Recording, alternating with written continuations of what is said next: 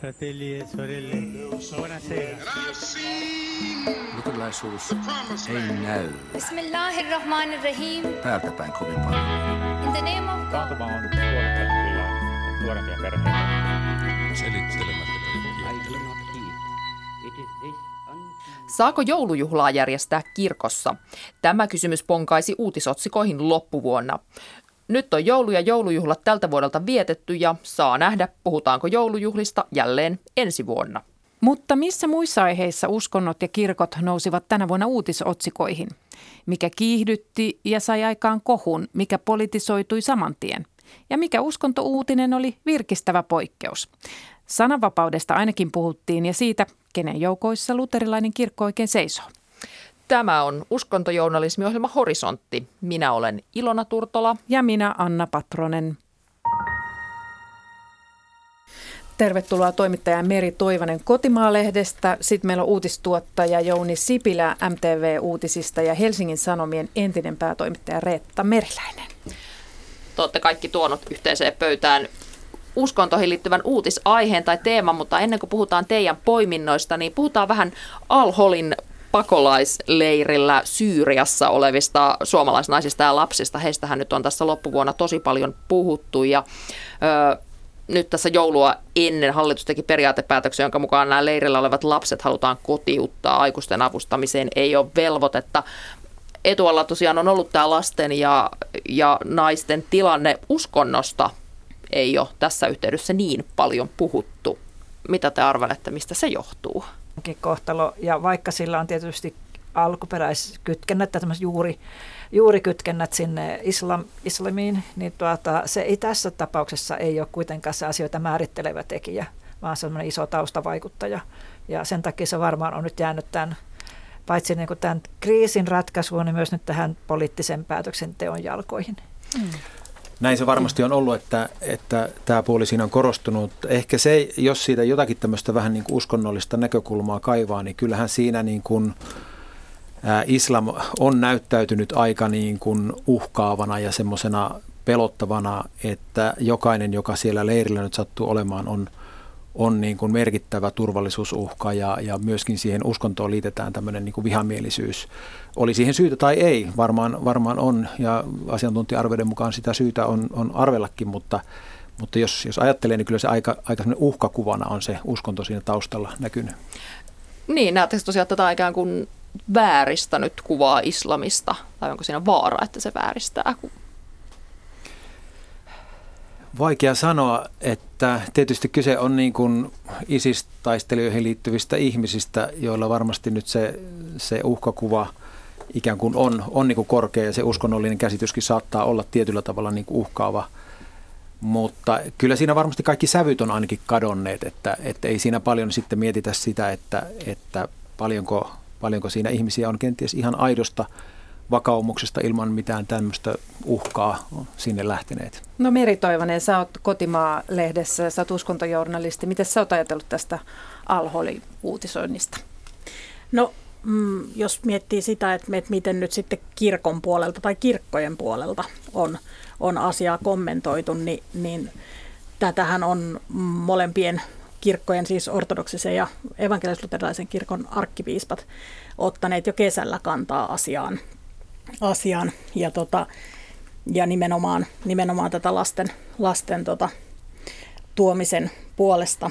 Ja, ja nyt sitten myöhemmin, myöhemmin myöskin monet muut piispat tai Teemu Laajasalo, Kaisamari Hintikka osana tämmöistä kannanottoa, jossa oli uskopohjaisten järjestöjen, järjestöjen naispuolisia johtajia ja, ja sitten myös Jukka Keskitalo, joka sitten enempi myötäili tätä hallituksen, hallituksen linjaa ja mun mielestä se on sikäli luontevaa, että, että onhan tämä niin kuin iso eettinen kysymys.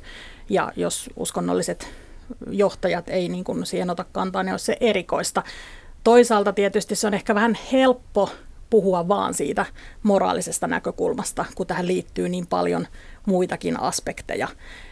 Ö, mutta, mutta se on totta kai luontava ja mun mielestä piispat on myös tehneet sen selväksi, että he puhuu tästä heidän näkökulmastaan heidän ikään kuin osaamisen alueestaan. Hmm. Ja tietysti niin, kun tuota, tässä on, on tässä on tullut esiin, että on se vaara, että, että niin islam on kaikkea mahdollista niin kuin sitten julkisuudessa. Ja se, se pitää sisällään siis semmoiset niin hartaat islaminharjoittajat, sitten se pitää sisällään semmoisen keskitien kulkijat, sitten se pitää sisällään sitten ääri islam, islamilaiset islamistit. Ja, tuota, ja nyt tämä kuva värittyy aika voimakkaasti tämän ääripään, tämän islamistisen ääripään varjolla. Ja se, se on niin kuin yhtä väärin kuin jos kristinuskosta puhuttaisiin jonkun, jonkun ääriryhmän av, kautta tai välit avulla. Että tuota, ei se, se niin kuin, islam ei tässä nouse mitenkään mm. sellaisena, siitä, siitä ei tule uutta tietoa oikeastaan, vaan, mm. vaan se todellakin, että se, sitä värittää kaikki muu oikeastaan kuin se uskonto, mikä siellä taustalla on. Tartun itse asiassa vähän tuohon, mitä, mitä Reetta sanoit. Mitä mieltä olette? Näkyykö meidän mediakentässä Suomessa juttuja, voisi sanoa tämmöisestä niin kuin arkipäiväisestä islamista? Vai onko se aina just tämmöisiä jotain niin kuin ääriilmiöitä? Mitä Jouni? Mä koen, että silloin, silloin kun Syyrian kriisi oli siinä taisteluvaiheessa, niin silloin oli jonkun verran uutisia siitä, että ketä ne osapuolet on ja mitkä niiden erot on ja mitkä ne kirjot niin kuin on, koska, koska siellä näitä etnisiä ryhmiä ja uskonnollisia ryhmiä on, on erittäin paljon. Mutta nyt varmaan tässä vaiheessa, kun ikään kuin taistelut on rauhoittuneet ja niin se huomio on keskittynyt tähän niin kuin ISIS-näkökulmaan, että nyt, nyt näyttäytyy merkittävän kapeana, että tämä ulottuvuus on, on varmasti jäänyt vähän pois. Joo, totta. Kyllä siis silloin se Syyrian kriisin alkuvaiheessahan oli näitä juttuja esimerkiksi Suomessa asuvasta islamin harjoitteesta. Ja tuota, silloinhan kerrottiin sitä arjesta ja tavoista ja islamin kulttuurista. Ja sitten oli tietysti haastateltiin aika paljon tutkijoita. Mutta sitten toisaalta oli kuvia näistä raamattukouluista ja sarjasta ja, ja sellaisesta, että tuota, et se, tämä aineisto on nyt kyllä aika tavalla kadonnut mediasta tällä hetkellä. Miten sä sanot Meri, kaipaatko tämmöisestä arkipäiväisestä islamista juttuja mediaan? Toki se olisi tosi tärkeää, mutta se vaatii myös osaamista ja, ja se on varmaan niin kuin yksi iso puute tällä hetkellä myös suomalaisessa journalistikentässä, se asiantuntemus. Hmm. Totta, siis ylipäänsä uskon, uskontojen tuntemus pitää sisällä aika monta muutakin uskontoa, mutta todella semmoinen se ei ole, se ei ole kovinkaan monella toimittajalla, kun ei ole sitä, sitä niin kuin parasta osaamisaluetta. Hmm. Kyllä se varmaan on just näin ja näkyy varmaan suhteessa myöskin niin kuin tavallaan tähän kristilliseen uskoonkin, että, että se toimittajakenttä on varmasti, joka näitä asioita paljon harrastaa ja näistä paljon kirjoittaa tai tekee juttuja, on aika, aika niin kuin kapea loppujen lopuksi, hmm. joka varmasti johtaa osaltaan sitten siihen, että ne sellaiset niin kuin, hyvin ymmärrettävät epäkohdat ja tämmöinen terrorismin uhka ja muu nousee hyvin suureen rooliin tai, tai palataan myöhemmin näihin kirkon sisäisiin uutisiin, niin niissäkin semmoinen tietty kriiseily ja vastakkainasettelu sen sijaan, että vähän tämmöinen mihin Suomi uskookaan ajattelu ja uutisointi on, on varmaan jäänyt ehkä vähemmälle. Hmm. Nyt onkin hyvä sauma mennä niihin kirkon sisäisiin uutisiin. Kerro tuota, Meri, mitä, minkä teeman meille toit tähän lähetykseen? No mä ajattelin, kun mä mietin tätä kulunutta uutisvuotta, niin, niin mä liitin tämmöt, kaksi tämmöistä keskustelua tavallaan ajattelussani yhteen. Ne oli molemmat semmoisia uutisjatkumoita tuossa keväällä ja kesällä, jotka, jotka niinku, joista tuli semmoisia aika isoja keskusteluja. Ne on toisistaan irrallisia, mutta ne mun mielestä liittyy, liittyy niinku samaan ilmiöön. Eli ensinnä kirkkopäivillä toukokuussa niin piispa Teemu Laajasalo isännöi tällaista keskustelua, johon hän kutsui sitten perussuomalaisten puheenjohtajan Jussi halla ja koomikko Joonas Nordmanin. Ja ajatuksena, tai näin se niin kuin markkinoitiin alun perin, oli puhua sananvapaudesta ja huumorista. Ja tästä tuli hyvin voimakas kahtiajako sitten niin kuin julkisessa keskustelussa, että oliko tämä hyvä juttu vai ei. Ja, ja sitten hyvin pian tämän jälkeen ö, järjestettiin Helsinki Pride, vuotuinen tapahtuma, ja, ja tällä kertaa evankelis-luterilainen kirkko oli siinä ensimmäistä kertaa virallisena yhteistyökumppanina. Helsingin seurakunnista on oltu, oltu mukana, mukana tapahtumassa aikaisemminkin, mutta, mutta nyt oltiin niin kuin tällainen logotasolla ikään kuin tämmöinen myös ta- taloudellisesti saatiin sitä näkyvyyttä siellä, siellä tota, tapahtuman ilmoittelussa. Ja, ja tästä myös sitten niin kuin tuli, tuli voimakas keskustelu, että koettiinko tämä niin kuin hyväksi vai huonoksi jutuksi. Ja mun mielestä niin kuin näitä keskusteluja yhdisti se, että kenen joukoissa kirkko on ja kuka siitä saa päättää. Eli myös tavallaan se, että saako yksittäinen piispa kutsua kiistanalaisen henkilön keskustelemaan häneen liitetysti kiistanalaisesta aiheesta, ja, ja saako tässä tapauksessa kirkkohallituksen johtoryhmä päättää tämmöisestä asiasta, joka, joka, jonka jotkut mielsivät niin olevan kirkolliskokoustason päätös, että tuetaanko Helsinki Pridea. Mm. Hyvät poiminnat. Mites, mites Maikkarilla niin ajateltiin näistä tapahtumista? Mites, m- m- osuivatko nämä sinun tutkaasi, Jouni Sipilä? Kyllä ne, kyllä ne osuivat ja, ja tota, kyllähän tässä niin kuin Meri tuossa hyvin sanoi, että kyllä vähän se keskustelu tai peruskysymys on, on se, että kenelle kirkko niin kuin kuuluu ja kuka päättää kirkon asioista. Ja se on sellainen kysymys, joka ehkä maalikolle tai semmoiselle ihmiselle, joka vähän etäämpää seuraa, niin se kirkon – prosessi ja päätöksenteko ja linjaukset on hyvin niin kuin erikoiset, että arkkipiispa ei ole tavallaan kirkon pääministeri, niin kuin monesti ajatellaan, että miksi hän ei selvästi sano, miten tässä tulee toimia. Ja mä luulen, että tämä on vähän semmoinen hämmentäväkin asia, asia niin kuin monelle. Ja, ja sitten ehkä nämä esimerkit on, on sitten sellaiset vielä, että, että jos ajattelee Halla-ahoa henkilöä, joka tulee sieltä, sieltä äh, ehkä erään tämmöisen arvosektorin niin kuin toisesta reunasta – ja sitten jollakin tavalla Pride on sitten siellä toisessa reunassa ja molempia, molempia niin kuin lähestyttiin ja sitten ikään kuin voisi kuvitella, että se toinen reuna sitten niin kuin, niin kuin si, siitä älähti. Mutta ehkä tämä uutisointi jäi pikkusen sillä niin kuin pinnalliseksi, että ei tässä sellaista niin kuin kauhean isosti ehkä päästy tähän tematiikkaan. Että nämä, kyllä nämä ristiriidat uutisoitiin, uutisoitiin ja Halla-ahon twiittejä lainattiin, miten hän siinä näitä titityytviittejä, mitä siihen liittyyikään.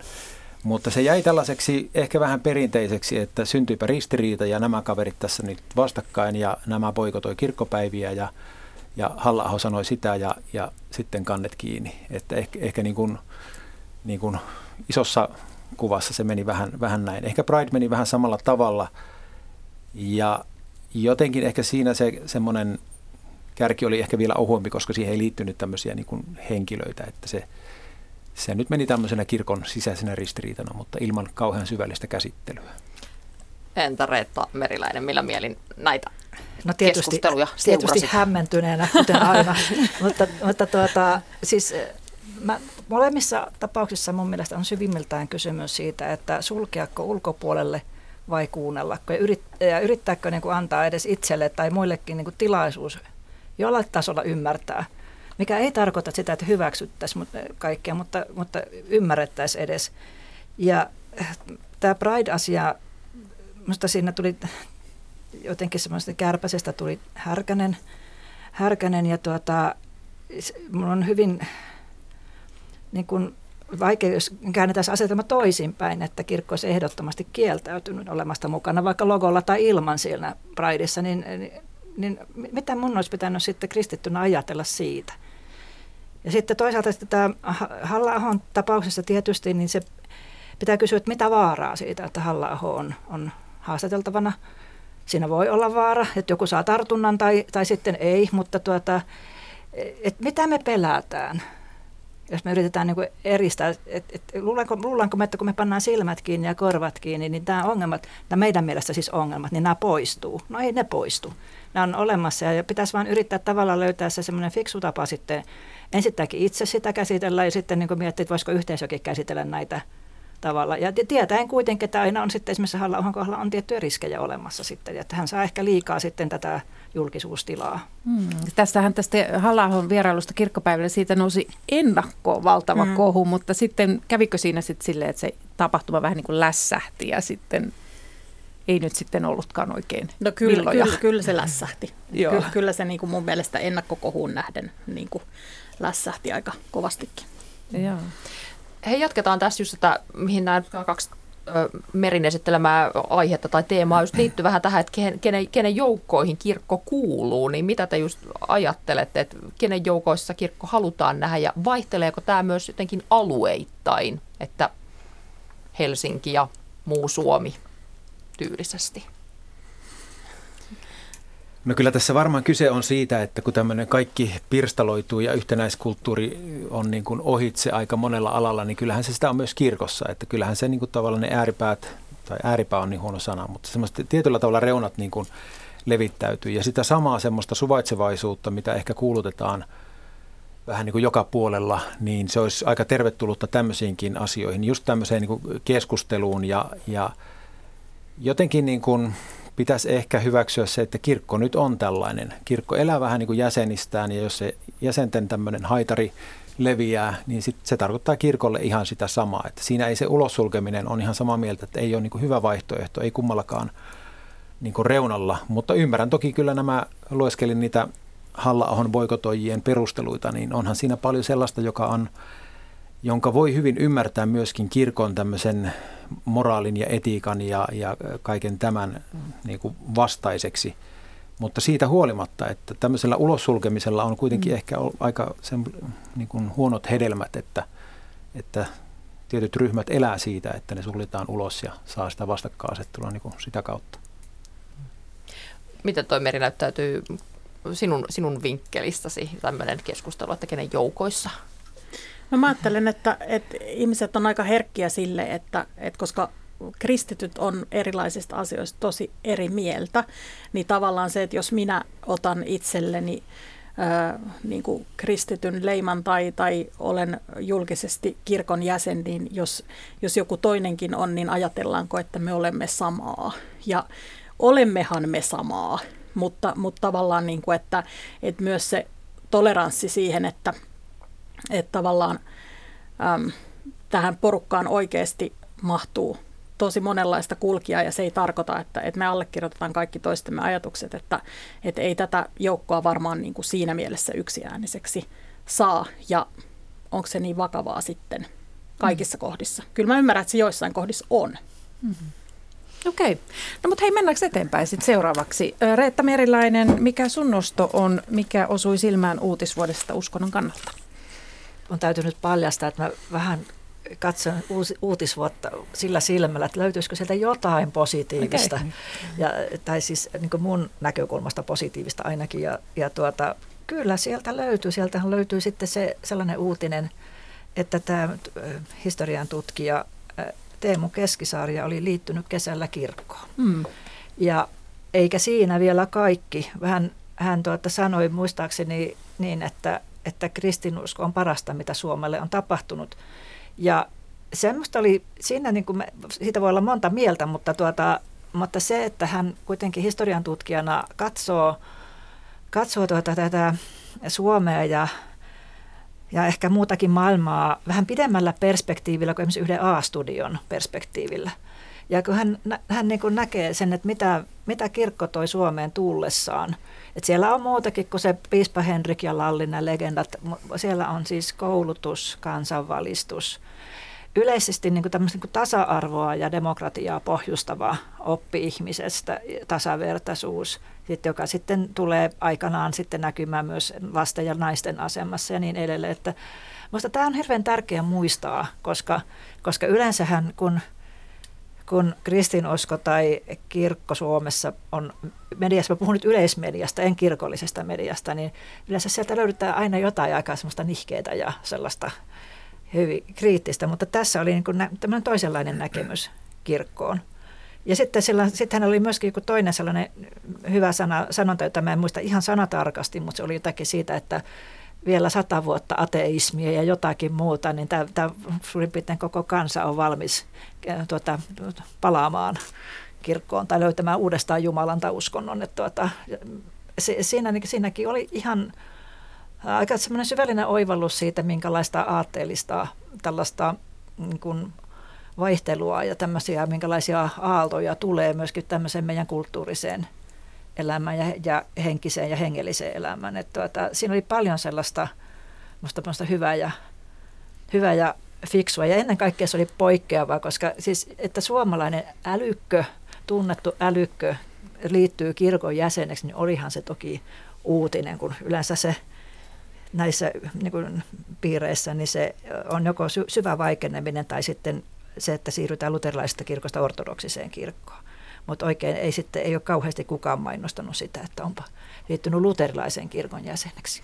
Eli tämä oli aika niin kuin virkistävä tapa, miten kirkkoa, kirkosta puhuttiin. Tämä oli erittäin virkistävä ja poikkeava, kun se niin, niin paljon tulee sitä sellaista, sellaista niin kuin toiseen suuntaan vetävää tai sitten sellaista hiljaisuutta, että, että kirkosta instituutiona tehdään uutisia, kerrotaan siitä, tai sitten näistä kohuista, jotka, joista osa on median ihan aika pitkälle itse keittämiä, niin tuota, sitten tulee tällainen simppeli uutinen siitä, että joku on liittynyt luterilaiseen kirkkoon, hänet on kastettu ja konfirmoitu samana, samalla kertaa. Että oli, oli siinä ihan kyllä todella semmoinen iso, iso virkistys. Mm, ja aika moni, moni media siihen tarttuikin ja Horisontissakin Teemu Keskisarja kertoi tästä, tästä kirkkoon liittymisestä. Mutta miten Meri ja miten Jouni, niin osuiko tämä teidän haaviinne? Osui kyllä. Minun mm. somekuplassani tästä riemuittiin hyvin, hyvin näkyvästi ja siitä tuli jo ehkä pikkusen semmoinen olo, että, että onko tämä, meneekö kirkolla todella näin huonosti, että yksittäisestä kirkkoon liittyjästä pitää riemuita näin paljon. mutta, tota, mutta, mutta, äh, mutta olihan se siis virkistävää ja ennen kaikkea se, että hän kehui jotenkin niin kuin historiallisia rakenteita, jotka usein on niin kuin kaiken pahan alkuja juuri ja, ja toi niin kuin esiin sen, mikä, mikä siinä on suomalaista yhteiskuntaa kristinuskossa rakentanut. Toisaalta musta tuntuu, että et, et olisiko nyt vähän tuuli kääntymässä, että et kristinuskon niin kuin, jotenkin vähättelemisestä ja, ja, ja kirkon, niin kuin, sitä on tehty niin pitkään ja Suomi on niin kuin, jotenkin aidosti hieman kääntymässä yhtenäiskulttuurista poispäin, niin, niin antaisiko se myös tilaa sille, että se se äh, niin kuin vähättely alkaa olla jo vähän väsynyttä, että, että tämmöisiäkin ääniä voisi odottaa jopa lisää. Mm, joo, niin miksi, miksi se on uutinen, että akateemisen älymystön jäsen liittyy kirkkoon? No sehän on sangen virkistävä uutinen ja, ja semmoinen vähän niin kuin, niin kuin perinteisen uutisen määrittelyn näkökulmasta ei uutinen, koska tässä on tota, tämmöistä hyvin positiivista henkilön omaa kokemusta, eikä mitään kriisiä eikä, eikä kohua. Mm. Tämä oli minusta sangen hieno valinta Reetalta tämä keskisarja. Itsekin lueskelin niitä, niitä uutisia ja, ja tota, vielä niin kuin positiivista oli sekin, että kirkkoon liittyminen ei ollut ihan helppo prosessi, mutta eihän, eihän siitä kauheasti niin kuin välittänyt sitten, että mentiin sitten vähän byrokratian mutkien kautta ja päädyttiin kirkkoon.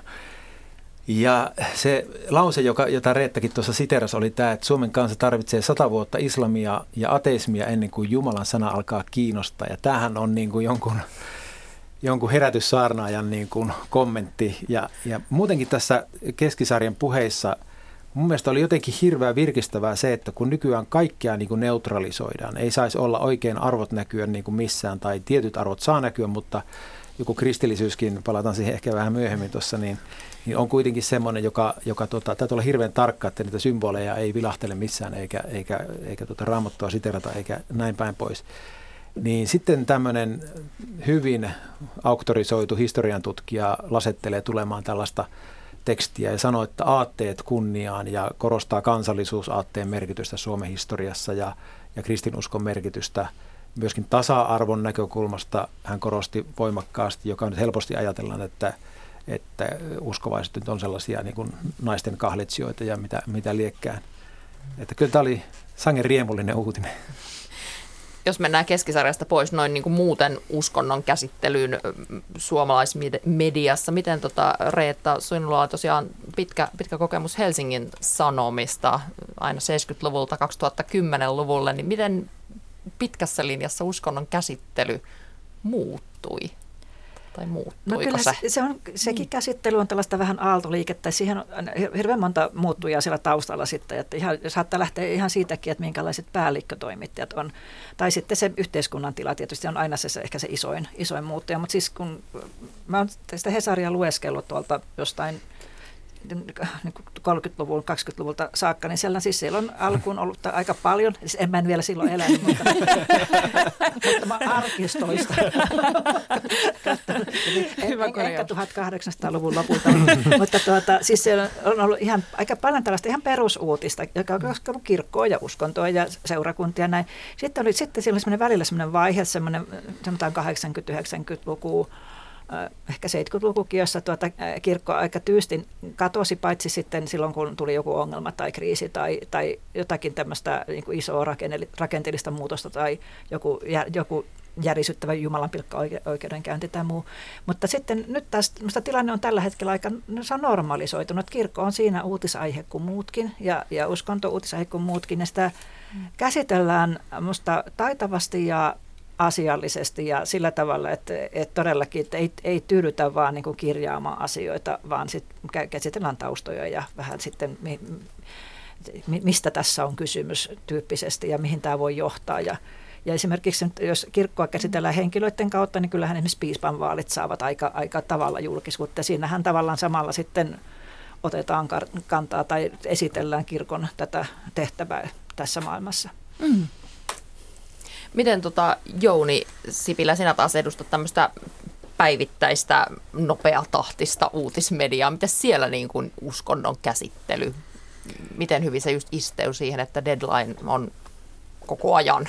No kyllä se, tuota, kyllä se meillä varmasti paljon ohuimmaksi jää, että kyllä Hesarin kunniaksi täytyy sanoa, että niillä, että heillä tai teillä on ollut tuota paljon enemmän tällaisia taustottavia jossain sunnuntaisivulla, vähän tämmöisiä mihin Suomi uskoo tyylisiä mm. tai, tai avattu jonkun, jonkun ryhmän tapa ajatella tai käyty suviseurossa tai joku tämän tyyppinen, joka meillä, meillä jää helposti, no mekin suviseurossa käytiin itse asiassa viime kesänä, mutta mutta kyllä semmoiset taustattavat jutut niin kuin hirveän helposti siinä jalkoihin jää. Että kyllä se sitten helposti on niin kuin Laajasalo, Johanna Korhonen tyyliin tämmöiset sitten, jotka, jotka henkilöityy voimakkaasti ja on, on toisaalta aika helppo tehdä ilman semmoista suurta taustatuntemusta ja, ja muuta. Että kyllä meilläkin ihmisiä on, jotka on näihin asioihin niin perehtynyt ja, ja koitetaan kelkassa pysyä. Mutta. Mm, miten sä Meri analysoit tätä tämän päivän uskontojournalismia? No tietysti se, että kun mä katson kotimaalehden näkökulmasta, niin meillä se seuranta on paljon tiiviimpää näissä, näissä asioissa ja kun niihin keskitytään ja, tota, ja tavallaan sitten myös ne, ne hienosyisemmät ne näkökulmat ja, ja tavallaan sellainen niin kuin tar- tarkkakin syyni mahdollista ottaa. Tota, joo, mutta ky- kyllä mullakin on sellainen olo, että myös yleismediassa viime vuosina niin kuin uskontoaiheisia juttuja on ollut enemmän kuin esimerkiksi 10 vuotta sitten tai 20 vuotta sitten. Tässä vaiheessa studion kello itse asiassa sen verran. Jouni Sipilällä oli kommentti. Mennään sitten sen jälkeen sinun aiheeseesi, no mutta ihan vaan no, kommentti ensin. Nopeasti vaan sellainen, että ehkä vaikka, vaikka tuota seurakuntavaaleihin liittyy sellainen ongelma, että, että niiden avaaminen on hirveän vaikeaa sen takia, että jos vertaa vaikka poliittisiin vaaleihin tai, tai eduskuntavaaleihin – niin joka seurakunnassa on näitä henkilöityjä tai nimettyjä tämmöisiä ryhmiä, jotka on jotakin meidän virtain seurakunnan parhaaksi ja, ja muita, josta ei ota millään selvää, että ne on aika mahdottomat uutisoida minkään muun kautta, kun tehdään joku tämmöinen arvoskannaus, että mihin siellä niin uskotaan. Että kirkossa on myös paljon tämmöisiä aika vaikeasti lähestyttäviä niin kuin piirteitä. Ja tämä sama ilmiöhän tulee nyt myös kirkolliskokousvaaleissa helmikuussa, joissa kaiken lisäksi vielä hyvin harva saa äänestää. Mm. Ja sitten vielä tähän se, että jos, jos kun sä ensimmäisellä, ensimmäistä kertaa elämässä näet kirkon organisaatiokaavion, niin pyörryttämään rupeaa. Mm. Kyllä, ja kat, mutta mennään nyt tuota mm-hmm. siihen Jounin uutispoimintaan aiheeseen. Joo, mä palautan nyt ehkä vähän tämän negatiivisen kierteen tässä, tässä uutisoinnissa, mutta mm.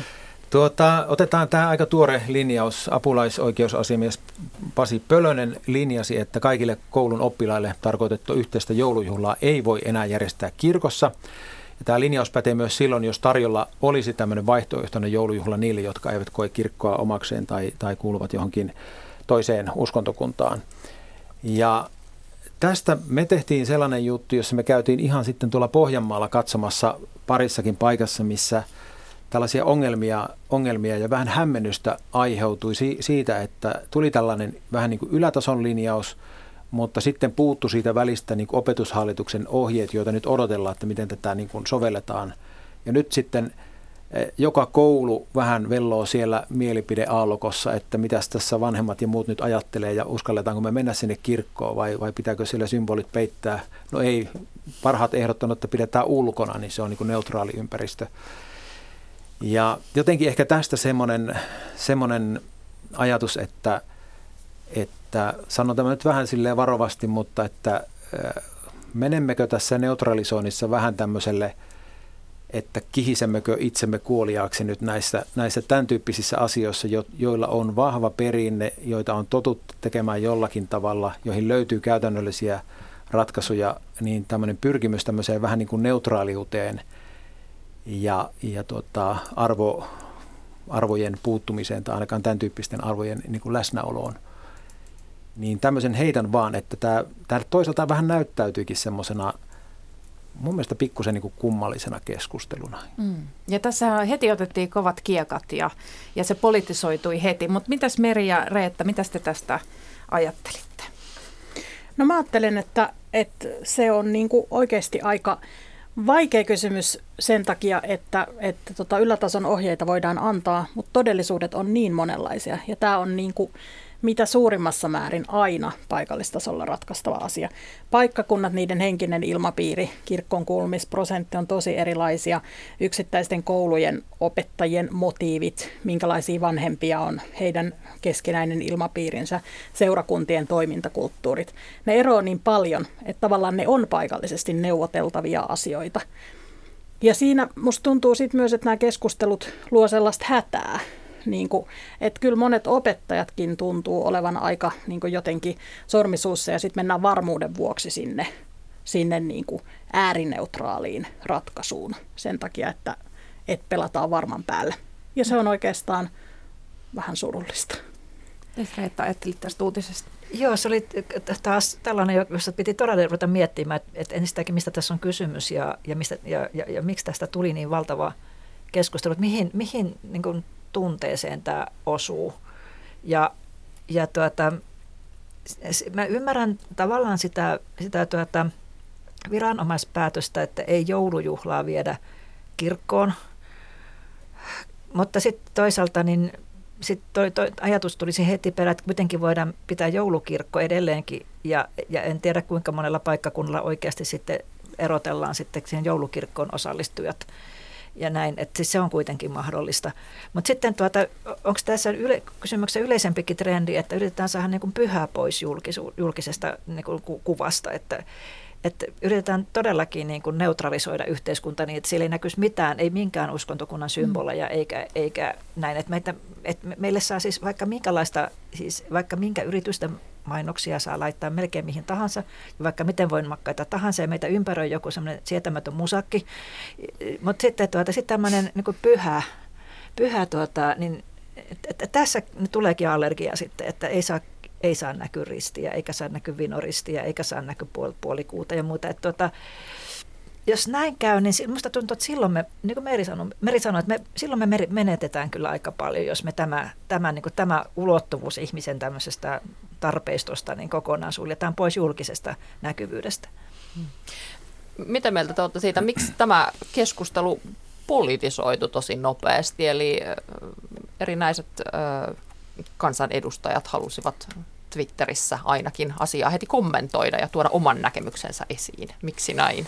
Jouni? No mun teoria on se, että kun politiikassa nyt ollaan siirrytty vähän tämmöisestä oikeisto-vasemmisto-akselilta ehkä tämmöiseen niin kuin konservatiivi-liberaali-akselille, niin se näkyy myös tässä, että tässä on hyvä, hyvä sauma ottaa vähän niin kuin pinnat kotiin jommasta kummasta suunnasta ehkä enemmän se säilyttäjäosasto, joka ajattelee, että, että kyllä kirkkoon pitää päästä ja, ja kirkko kuuluu suomalaiseen perinteeseen ja, ja viekää, nyt, viekää nyt meiltä ristitkin ja, ja joulujumalan palvelukset ja muut. Että kyllähän se semmoinen tietynlainen niin kuin iskun paikka monelle oli.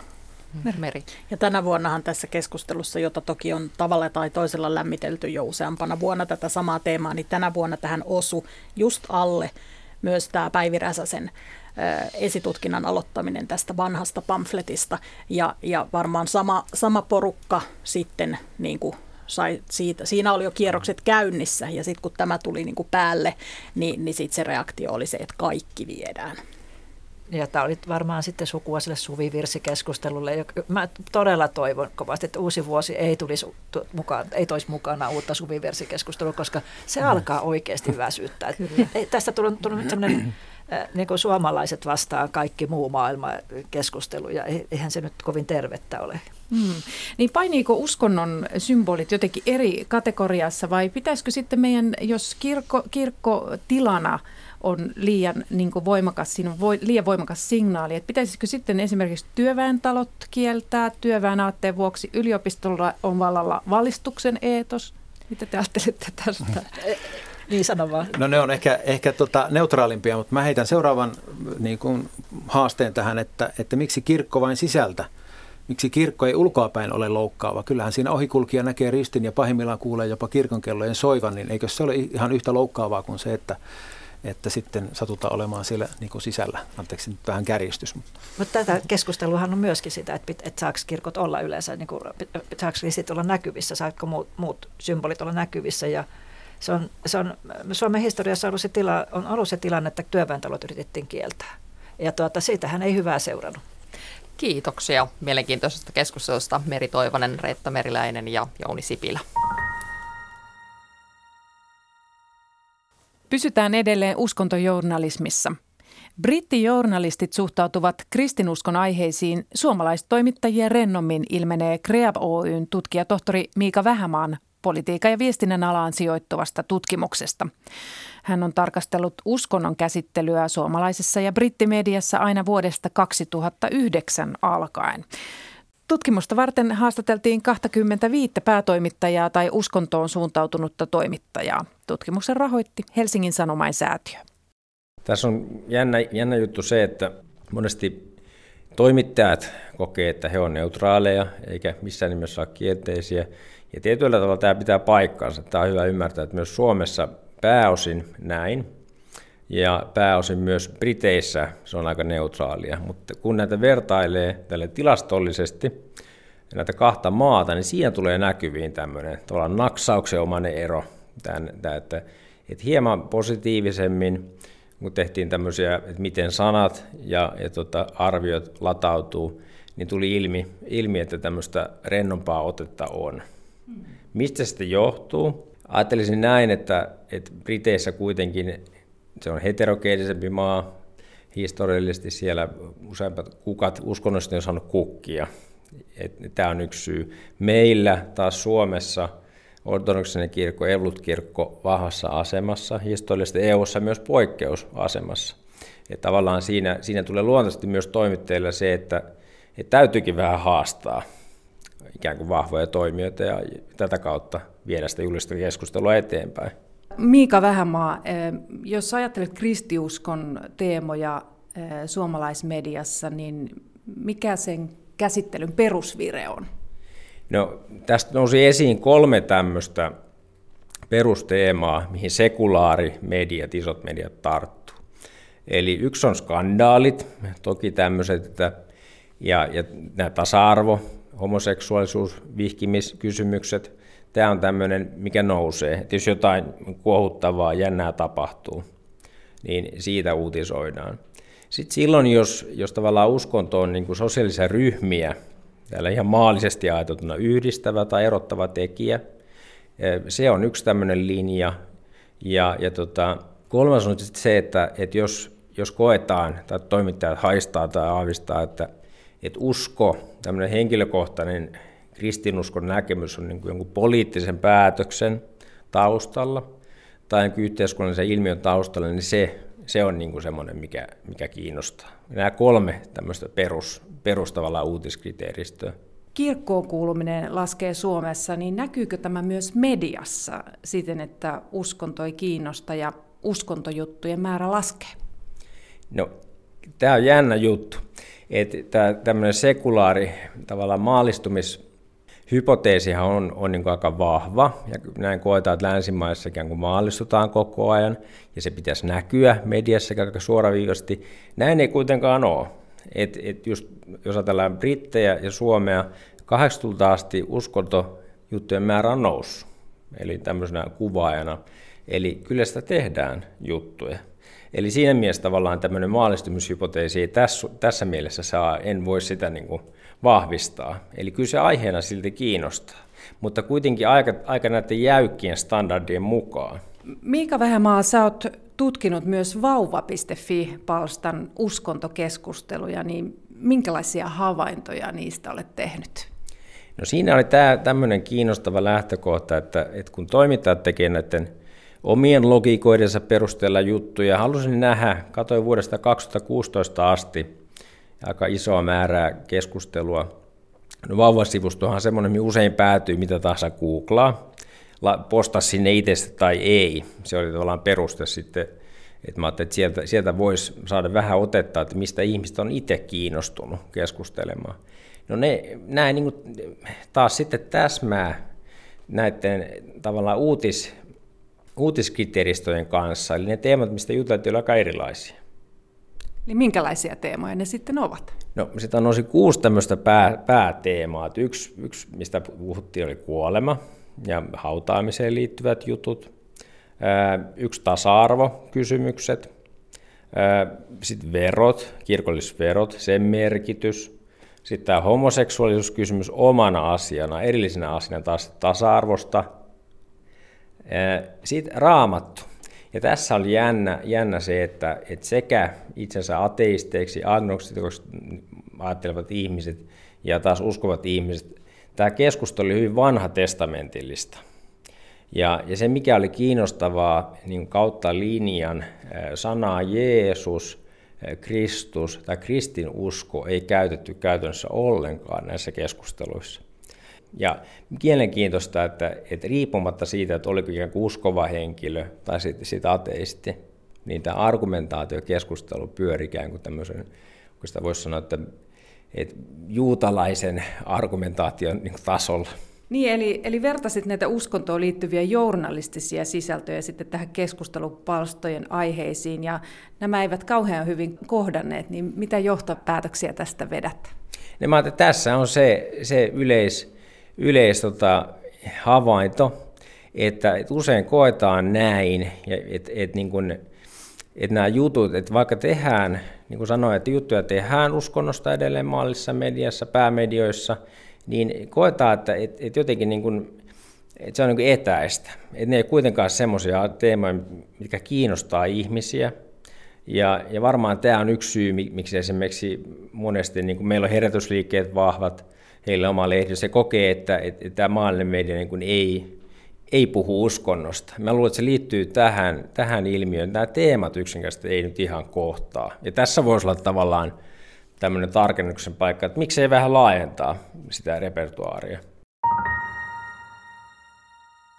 Vuosi vaihtuu ja horisontti jatkaa tutulla paikalla sunnuntaisin, uusinnat maanantaisin. Tämän lähetyksen voit kuunnella Yle Areenasta.